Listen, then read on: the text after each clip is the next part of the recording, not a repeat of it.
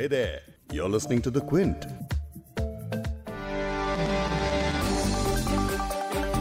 भारत में corona virus की वजह से लगे लॉकडाउन से सोशल डिस्टेंसिंग करना शायद हम सीख लें और शायद इससे इस वायरस के फैलने को भी कम कर पाएँ लेकिन ऐसे में जब शहर के शहर बंद हैं, यातायात के साधन बंद हैं तो सर पर सामान की गठरियाँ उठाए और पीठ पर अपने बच्चों को ला दे वो मजदूर जो रोज कमाते हैं और रोज खाते हैं, वो पैदल ही अपने घरों या गाँव की तरफ़ निकल पड़े हैं।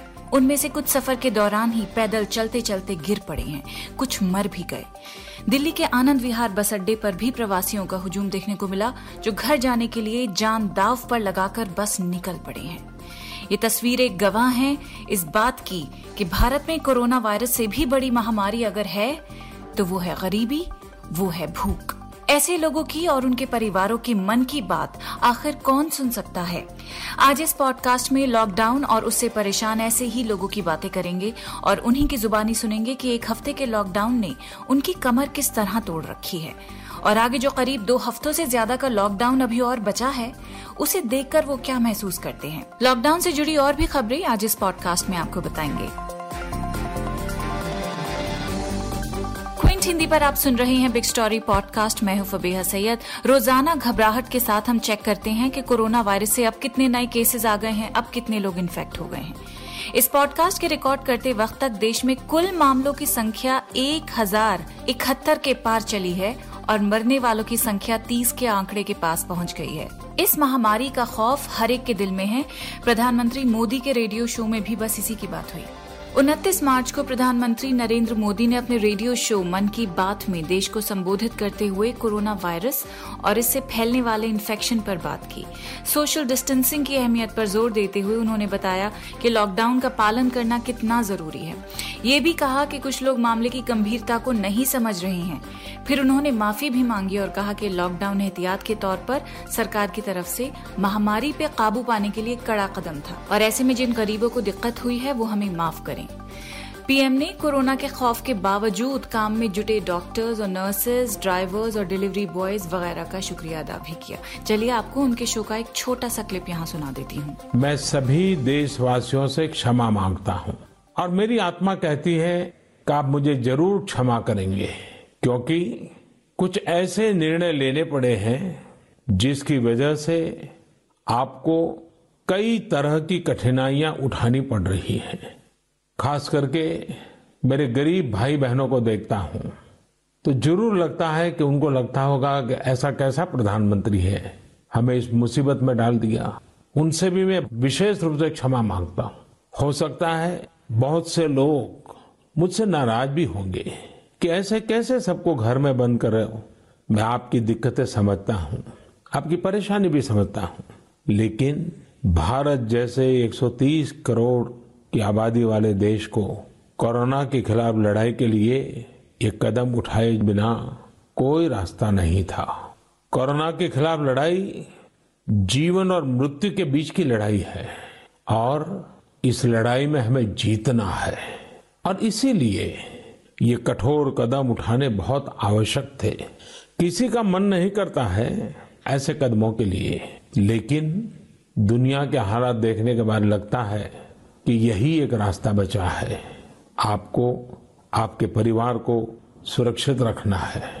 मैं फिर एक बार आपको जो भी असुविधा हुई है, कठिनाई हुई है, इसके लिए क्षमा माँगता हूँ।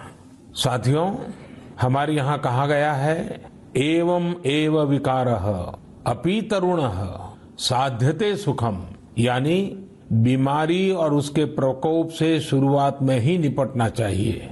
बाद में रोग असाध्य हो जाते हैं, तब इलाज भी मुश्किल हो जाता है। और आज पूरा हिंदुस्तान, हर हिंदुस्तानी यही कर रहा है।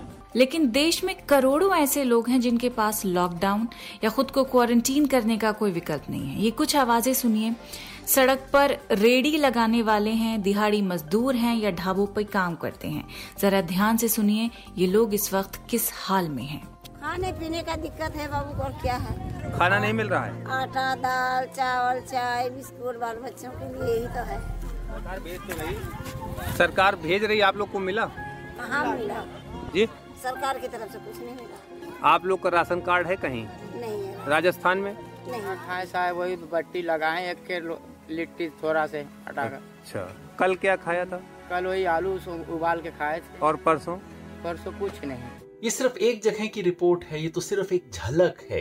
देश के लाखों गाँव में, कस्बों में ये स्थिति हो। करोड़ों परिवार जल्द ही इस स्थिति में पहुँच सकते हैं। हम लॉकडाउन के खिलाफ नहीं। सरकार को महामारी का मुकाबला करना है, पूरा देश उसके साथ खड़ा होना चाहता है। लेकिन खड़ा तभी होगा, अगर पेट में कुछ होगा। ये थे योगेंद्र यादव। क्विंट पे योगेंद्र यादव की सीरीज़ है, जिसका नाम है चलती रही ज़िंदगी। ये छोटा सा हिस्सा मैंने उन्हीं के शो में से आपको सुनाया है। तो इतने सारे लोग जिनके पास राशन कार्ड नहीं है, कोई दूसरा डॉक्यूमेंट नहीं है, उन तक सरकार का करीब पौने दो लाख करोड़ रुपए का जो रिलीफ पैकेज है, वो किस तरह से पहुंचेगा? ट्विटर पर कारवानी मोहब्बत की एक ग्राउंड रिपोर्ट है। एक्टिविस्ट हर्ष मंदेर बेघर और भूखे प्रवासियों को खाना बांटते हुए दिख रहे हैं। जरा देखिए हर्ष मंदेर से गरीबों ने क्या कहा है। इक्कीस तारीख से हमने रोटी का शक्ल नहीं देखा।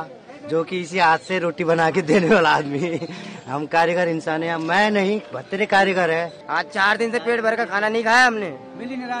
होटल पे जॉब करता हूँ मैं नॉर्थ इंडियन डिश बनाता हूँ। जो भी 500-600 मिलते हैं लेकिन मैं डेली लेता हूँ। फ़िलहाल होटल बंद नहीं इसलिए मजबूरी में पड़ा मजबूरी से खड़ा रहना पड़ता है। सरकार ने लॉकडाउन कर रखा है बोलते की भीड़ नहीं कर इकट्ठा करना। पर वहाँ जाके पुस्तक में देखो हज़ारों की तादाद में चिपके हुए लोग भीड़ में है। वो इकट्ठा हुए क्यों है? उन्हें भूख लगी उन्हें पता कि शायद यहाँ खाना मिल जाए। तभी वो वहाँ पर इकट्ठा पर उस पर कोई ध्यान ही नहीं दे रहा है। एक टाइम का खिचड़ खाने के लिए कम से कम नौ साढ़े नौ बजे खड़े हो जाओ बैठे रहो लाइन पे तो कम से कम ग्यारह बज जाता। बड़े इस पेट के वजह से जीना पड़ रहा है अब क्या फ़ायदा? ये है भारत का गरीब आदमी। क्या इसके बारे में सरकार ने लॉकडाउन करने से पहले सोचा था? कुछ प्लान किया था? गरीबों की हालात गवाह है कि सरकार के पास विजन नहीं है ये कह रहे हैं कांग्रेस के नेता कपिल सिब्बल। ये नज़रिया आप पढ़ सकते हैं क्विंट हिंदी पर। फिर से बात करूँगी प्रधानमंत्री की मन की बात की, जिसमें उन्होंने लोगों से हाथ जोड़ के क्षमा मांगी है कि तकलीफ़ ज़रूर होगी, लेकिन बर्दाश्त कर लें। लेकिन कोई अगर खाने के ना होने की वजह से दिनों दिनों भूखा फिरता रहे, वो जरा सी तकलीफ़ नहीं है, बल्कि ट्रेजिडी है। यानी माफ़ी तो मांगी, लेकिन समस्या का कोई हल पेश नहीं किया। या यूँ कहें कि हल निकालने की ज़िम्मेदारी खुद लोगों पर ही छोड़ दी है। इस बीच कोरोना वायरस के प्रकोप के चलते देश भर में बड़े शहरों से पलायन कर रहे प्रवासी मजदूरों को लेकर सुप्रीम कोर्ट में पीआईएल भी दायर की गई है। वकील अलख आलोक श्रीवास्तव ने ये याचिका दायर, दायर की है जिसमें उन्होंने कहा है कि कोरोना के चलते लॉकडाउन होने से हज़ारों की संख्या में प्रवासी मजदूर अपने परिवार के साथ सैकड़ों किलोमीटर पैदल चल रहे हैं। इनमें बुज़ुर्ग बच्चे महिलाएँ और दिव्यांग भी शामिल हैं। उनके पास ना तो रहने की सुविधा है और ना ही खाने पीने, न ट्रांसपोर्ट की। इसीलिए सुप्रीम कोर्ट देश भर में प्रशासन को यह आदेश दे कि इन लोगों को हर जगह शेल्टर होम में रखकर सुविधाएँ दी जाएँ। ज़ाहिर है कोरोना नाम की महामारी से लड़ने के लिए जो किया गया, उसने पिछले कई दशकों से एक दूसरी महामारी से जूझ रहे गरीबों को और मुसीबत में डाल दिया है। और उस पुरानी महामारी का नाम है गरीबी, जिसे भगाने का हमारी सरकार आज तक स्वांग ही करती आई है। कोरोना वायरस से जुड़े बिग स्टोरी हिंदी के और भी पॉडकास्ट हैं जो आप हमारी वेबसाइट पर जाकर सुन सकते हैं।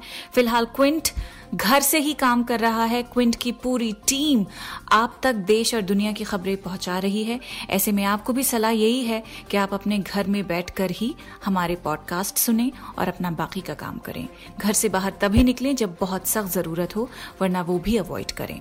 आपसे कल फिर मिलेंगे एक और बिग स्टोरी के साथ। इस पॉडकास्ट के एडिटर नीरज गुप्ता हैं और इसे प्रोड्यूस किया है फबीहा सैयद ने। अगर आपको बिग स्टोरी सुनना पसंद है तो क्विंट हिंदी की वेबसाइट पर लॉग ऑन कीजिए और हमारे पॉडकास्ट सेक्शन का मज़ा लीजिए।